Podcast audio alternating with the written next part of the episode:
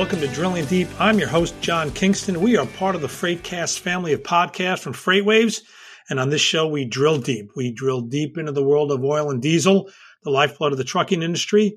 And we drill deep with an outside expert on any variety of subjects. Today, we're going to drill deep with Dan Cook.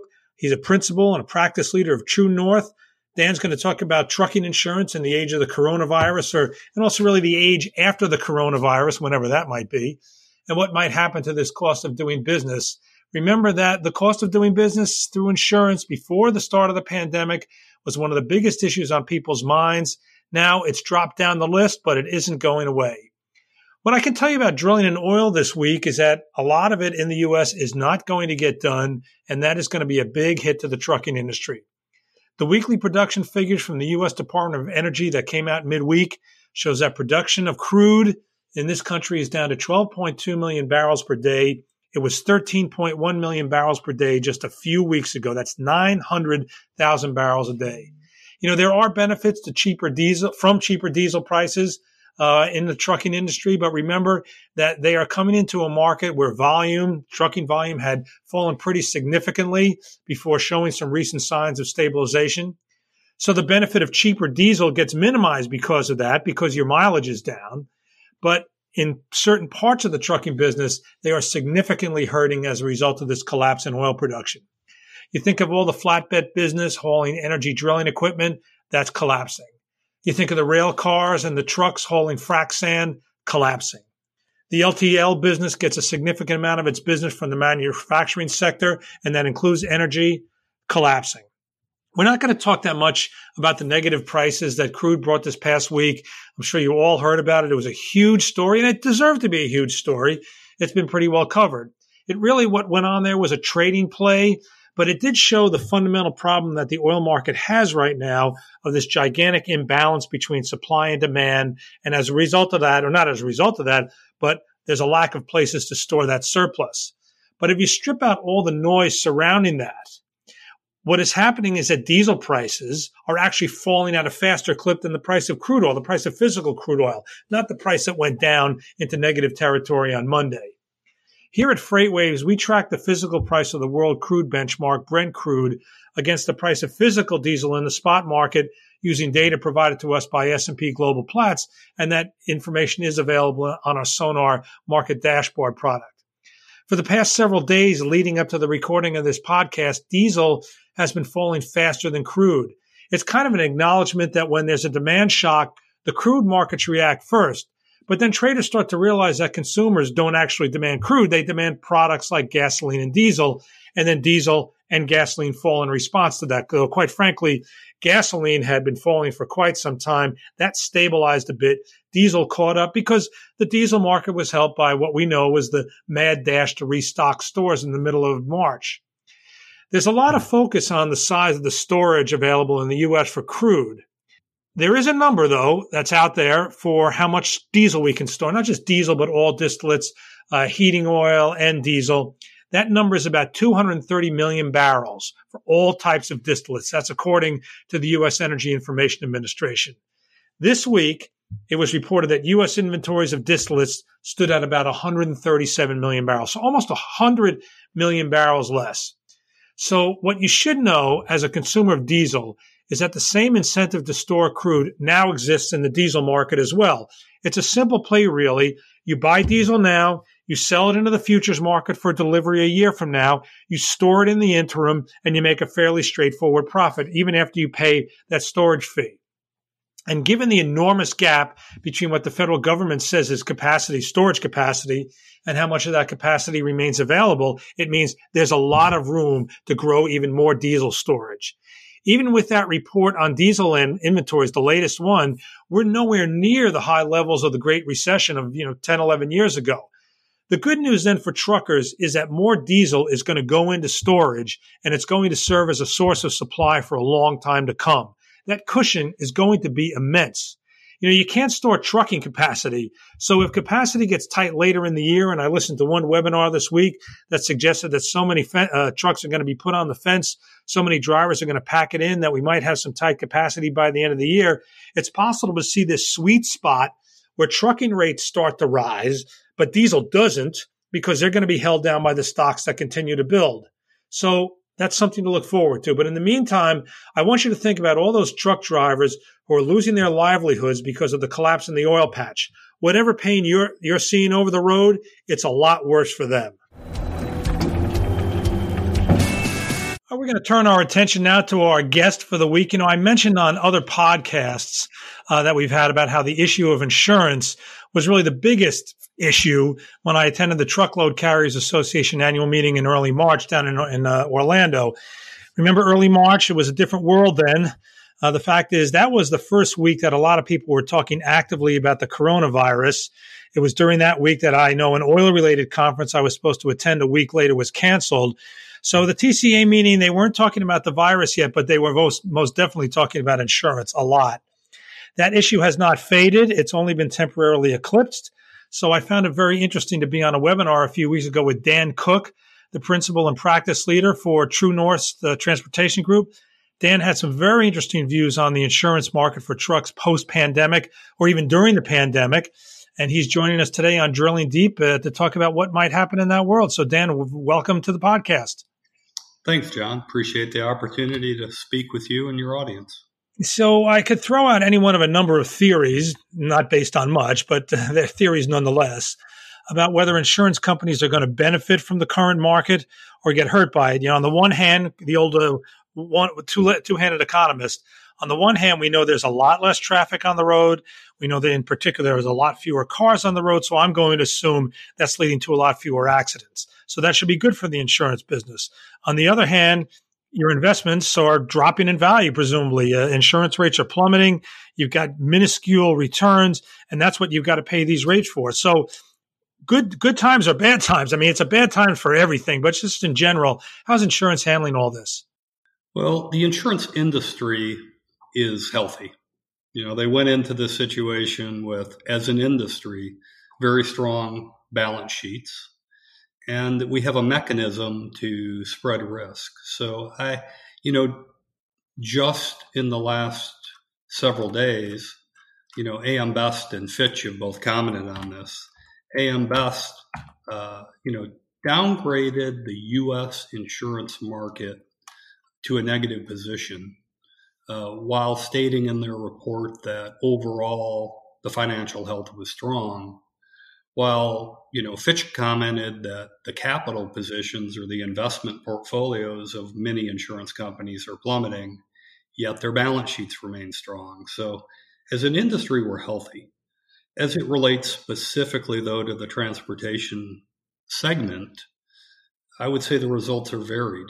You know, we're in a segment where lots of insurance carriers only provide truck insurance and risk has been portfolioed into very small pockets. So some are strong, and others are going to face some particular challenges. So can you can you define that a little better? You say risk has been segmented into specific pockets. I don't know that I know what that means.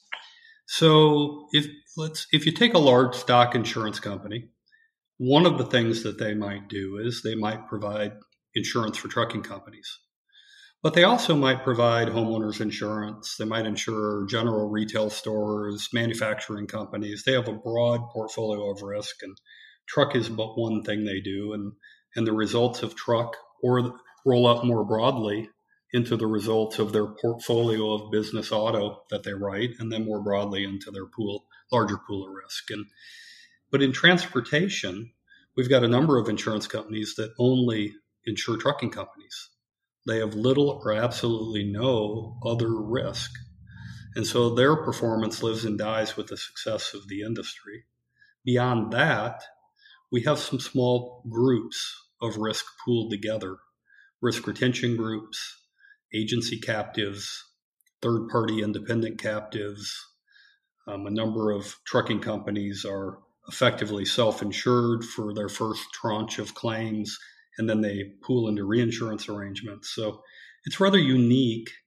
And, and in general, the smaller pools have less assets, rely more on reinsurance, and could be more at risk.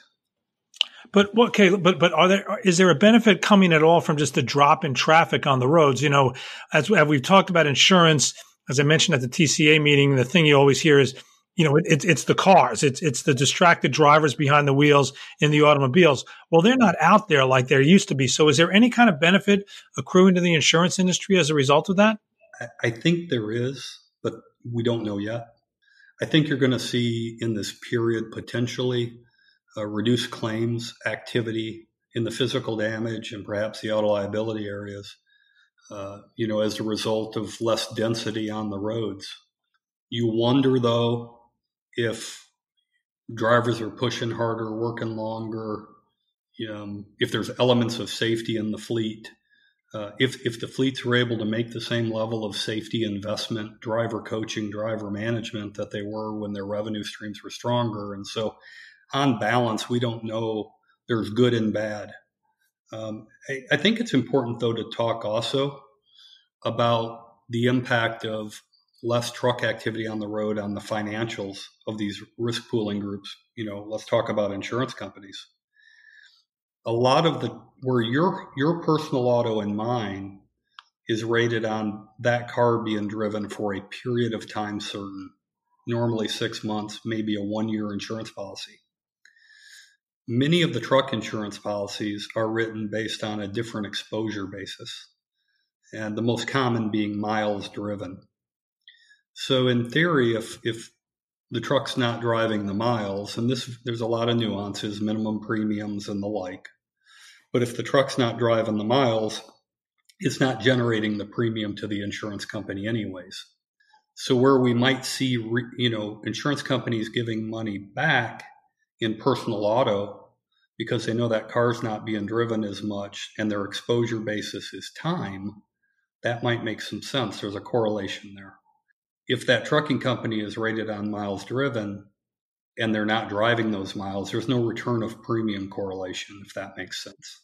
No, it makes a lot of sense because I was noticing last week some of the car companies announcing those kind of uh, I was going to say kickbacks, but some kind of, some of those returns to their their policy owners, and and I thought this makes perfect sense. We, with the driving having collapsed, they're going to have a lot fewer claims. So obviously, that's a, a very interesting point about trucking because as we know, after that first rush to restock shelves, we know that the all the indicators are pointing down now. So when when you were on that webinar that I mentioned earlier, that I thought was so good, I, I felt your scenario on the uh, on the impact on the insurance industry from uh, COVID nineteen was was fairly negative. So, can you give us a scenario on how you think the pandemic is going to impact the insurance business beyond what you've already mentioned? Yeah, you know, before it's funny. Three weeks ago, as we are really getting our legs under us with this, um, I hopped hopped online and bought at least a share of a, do- a dozen additional insurance companies that I didn't own for the purposes of being able to take a little deeper dive in their annual reports and kind of look at look at trends on their auto liability line of business not because insurance company stocks are a particularly great investment at this time. Uh, and, and this weekend i had the opportunity to review two annual reports that i received last week. Um, and the the two things are true.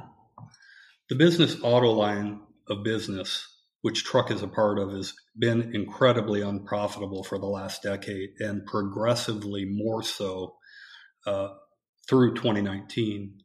And then, secondarily, we're seeing a significant amount of adverse development in prior policy year losses, meaning the reserves that insurance carriers put up uh, aren't where the claims are settling in aggregate or individually.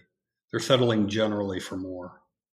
And so you've got that dynamic going on where where they've reserved for one amounts and have that liability on their balance sheet. But to settle a claim today that occurred three years ago is is oftentimes more expensive than we knew that claim would be three years ago based on prior periods. So you've got that dynamic going on. The other thing that you have is, you know, insurance companies are some of the largest owners of equities or investment portfolios in the world. And so as the stock market has decreased in value or as equities have gone down, that's harmful for the insurance industry because their investment portfolio decreases and, and that decreases their surplus. The insurance industry is regulated at the state level. And all states or all regulators require, whether you're a traditional stock insurance company or a mutual insurance company, or you're a captive insurance company, that's still an insurance company, they're required to maintain a certain level of surplus to premiums. So the bigger their surplus, the more premium they can write. That goes to the issue of capacity. As investment values decrease, as the exposure levels, meaning less truck miles on the road, decrease, or trucks that are rated on a unit basis are parked, the insurance company's capacity shrinks. You've got this other dynamic that the insurance companies largely can't flex their operating their fixed costs very quickly. So the insurance companies have a relatively, in the short term, stagnant administrative cost. So their operating margins are also suffering, which again goes back to capacity. You know, when you look at insurance industry, when, when rates start to go up, you know, I know even as an auto, as an auto insurance purchaser and home insurance, when they start to go up, you think, you know, this is never ever going to end. And you project out in your head this, you know, well, by three years from now, it'll be, you know, it's worth three times what I'm paying now. But the fact is, insurance markets do move up and down. Uh, and premiums do move up and down. What has to happen for this cycle that you just laid out to break? Well, you know, you start with the cycle itself. This is the longest hard market cycle that I've seen in my 30 year career. And before COVID 19, you know, those in the industry that I speak to, uh, we're thinking that we could have nine to 18 months left in the transportation space uh, where insurance companies are trying to get, get rate.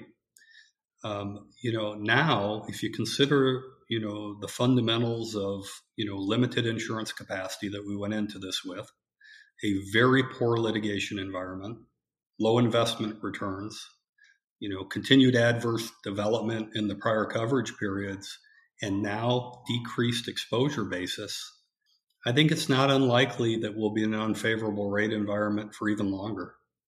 You know, discussions I had last week with three or four people whose judgment I trust, um, we're thinking it could be 12 to 24 months, depending, of course, depending how quickly we come out of the situation we're in. Well, what ha- what happens at the end of 24 months? Is it just that the premiums have gone up so much that the surpluses are allowed to build to counter some of these other trends that you spoke of? Well, gen- generally speaking, to see rates start to come down, we need to see capacity or interest in writing business auto to include truck and interest in writing excess lines uh, to start to increase for both truck and for large private fleet. People don't realize how closely aligned the large private fleets are with the for hire motor carriers. So, what I, I really see four things that would support increased capacity.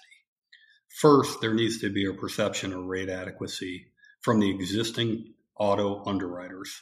They got to believe that they're getting what they call rate adequacy, meaning an adequate price for their product. And when you say, when you say auto, trucks in this, right? Yeah, truck trucks a very big component of it. But I don't want to lose sight of the very large private fleets, you know, the Walmarts the, of the world. There's, there's a tremendous amount of trucks on the road that are not for hire but are attached to private fleets. Second would be the capital markets, you know, to again view insurance company companies as an attractive place to invest capital. It's not helpful when AM Best puts out a negative review of the U.S insurance industry from an investment standpoint. Third is really we need some new sources of capital to enter the insurance industry. And, and that would include private equity investments that would free up some of the insurance carrier balance sheet liabilities. There was, there was a great example of this recently where a private equity firm came in and bought from Borg Warner all of the legacy liabilities relative to asbestos claims of years ago from them. So that took that liability off that organization's balance sheet and private equity took it. So that's a if we we could start to see more of that in the traditional insurance sense. And then lastly, and what I would say is probably most important from a sustainability standpoint, is we have to have litigation reform. Yeah, know? and you know that that came up at TCA and and there was a whole session on it, and I thought to myself, okay, right, no, no disagreement here, but boy, that takes a long time, doesn't it? Well, it, it does, and that's why you have to have a bifurcated battle. You know that that battle in the short term has to be won in tranches at the state level. We have to have a grassroots effort. The you know society has to understand the impact upon the consumer. It's both an educative and a legislative issue, and and there are a number of state trucking associations that had real momentum uh, in the fall and into Q1 for legislative re- reform on a variety of issues at the state level. While we need to have initiatives working for national tort reform, not unlike we did when in in the 90s when your local doctor started to leave different communities because they couldn't afford their medical malpractice insurance there needs to be a grassroots effort where we're going to get some tort reform at the national level. This this there was a group that was formed and really led by the ATA shortly before COVID-19 crisis that was a multi-industry, multi-association, multi-partner litigation reform initiative that has to get has to get legs here. We have to continue as an industry to drive litigation reform efforts if we're ever going to materially impact the cost of cost of insurance, the cost of risk, and the cost of society. Well, one final question then, after a fairly thoroughly depressing interview. Dan, it has been great. But let me ask you then, what do you tell a driver who's, I mean, let's face it, there are companies that have closed their doors and they've cited insurance as the kind of final nail in the coffin. What do you say to them? Are there any, is there anything they can do in the, in the short term? You know, one of the things you said in that webinar, and you started to touch on it eh, during the, this podcast, is that you expect with this kind of squeeze that you'll see companies cut back on some safety measures. Not that they're going to uh, uh, completely abandon safety, but maybe that that extra capital investment for some sort of new technology. Well, maybe that doesn't get paid. Maybe that doesn't get purchased anymore. So, what do you say to a to a fleet, or big or small, about how to deal with this? Well, first of all, this this is an opportunity I haven't had, and I, I guess I'm going to step through and take to dispel some myths here. Um, the I, I pulled the cab reports, I pulled the safety data on a number of motor carriers that have stated publicly that they went broke because of their insurance costs. And and when I reviewed each each one of them, what I found was a business that was struggling, that had multiple CSA basic scores and alert, that had experienced in many instances a number of violations in excess of that of their peers that had issues going on relative to safety and compliance and claims that made them less attractive to the underwriters and earned them more expensive rates than their peers. Right. But blaming the insurance company is a very easy thing to do. It really is. And so as a result, they did have insurance offers that they could not afford. I will tell you, though, while insurance costs are very painful right now to, to motor carriers. There are still best in class motor carriers getting the best deals and negotiating rates that they can absorb in their business and pass on to shippers. And so the key right now for motor carriers is to gain an element of control. I advocate that they become their own underwriters, that they learn everything that the underwriter is learning about them, that they underwrite their own business, that they correct their deficiencies, that they own their data, that they gain an element of control over their business. I mean, we we all know, you know, the, the saying that repeating the same activity over and over again uh, and expecting a different outcome is the definition of insanity. You cannot continue forward as a motor carrier competing for risk financing deals on a bid and quote basis. You know, motor carriers compete every day. They're good at it. They compete for freight. They compete for drivers. Now, right now, they have to compete for underwriting capacity. And there is a big disparity between the prices that one motor carrier gets versus another. And there is a clear opportunity to win as a motor carrier in this area of the business and become more competitive. All right, Dan, I want, we could go on a long time with this, and I think maybe we'd like to have you back on Drilling Deep. But for now, I want to thank Dan Cook, the principal, uh, principal and practice leader from True North, True North, for talking with us today here on Drilling Deep about truck insurance. Uh, Drilling Deep is part of the Freightcast family of podcasts from FreightWaves. We've got lots and lots of things all week long. You can find it at freightwaves.com. You can subscribe to it through various podcast portals. Uh, until next week, I'm John Kingston. Please join us again.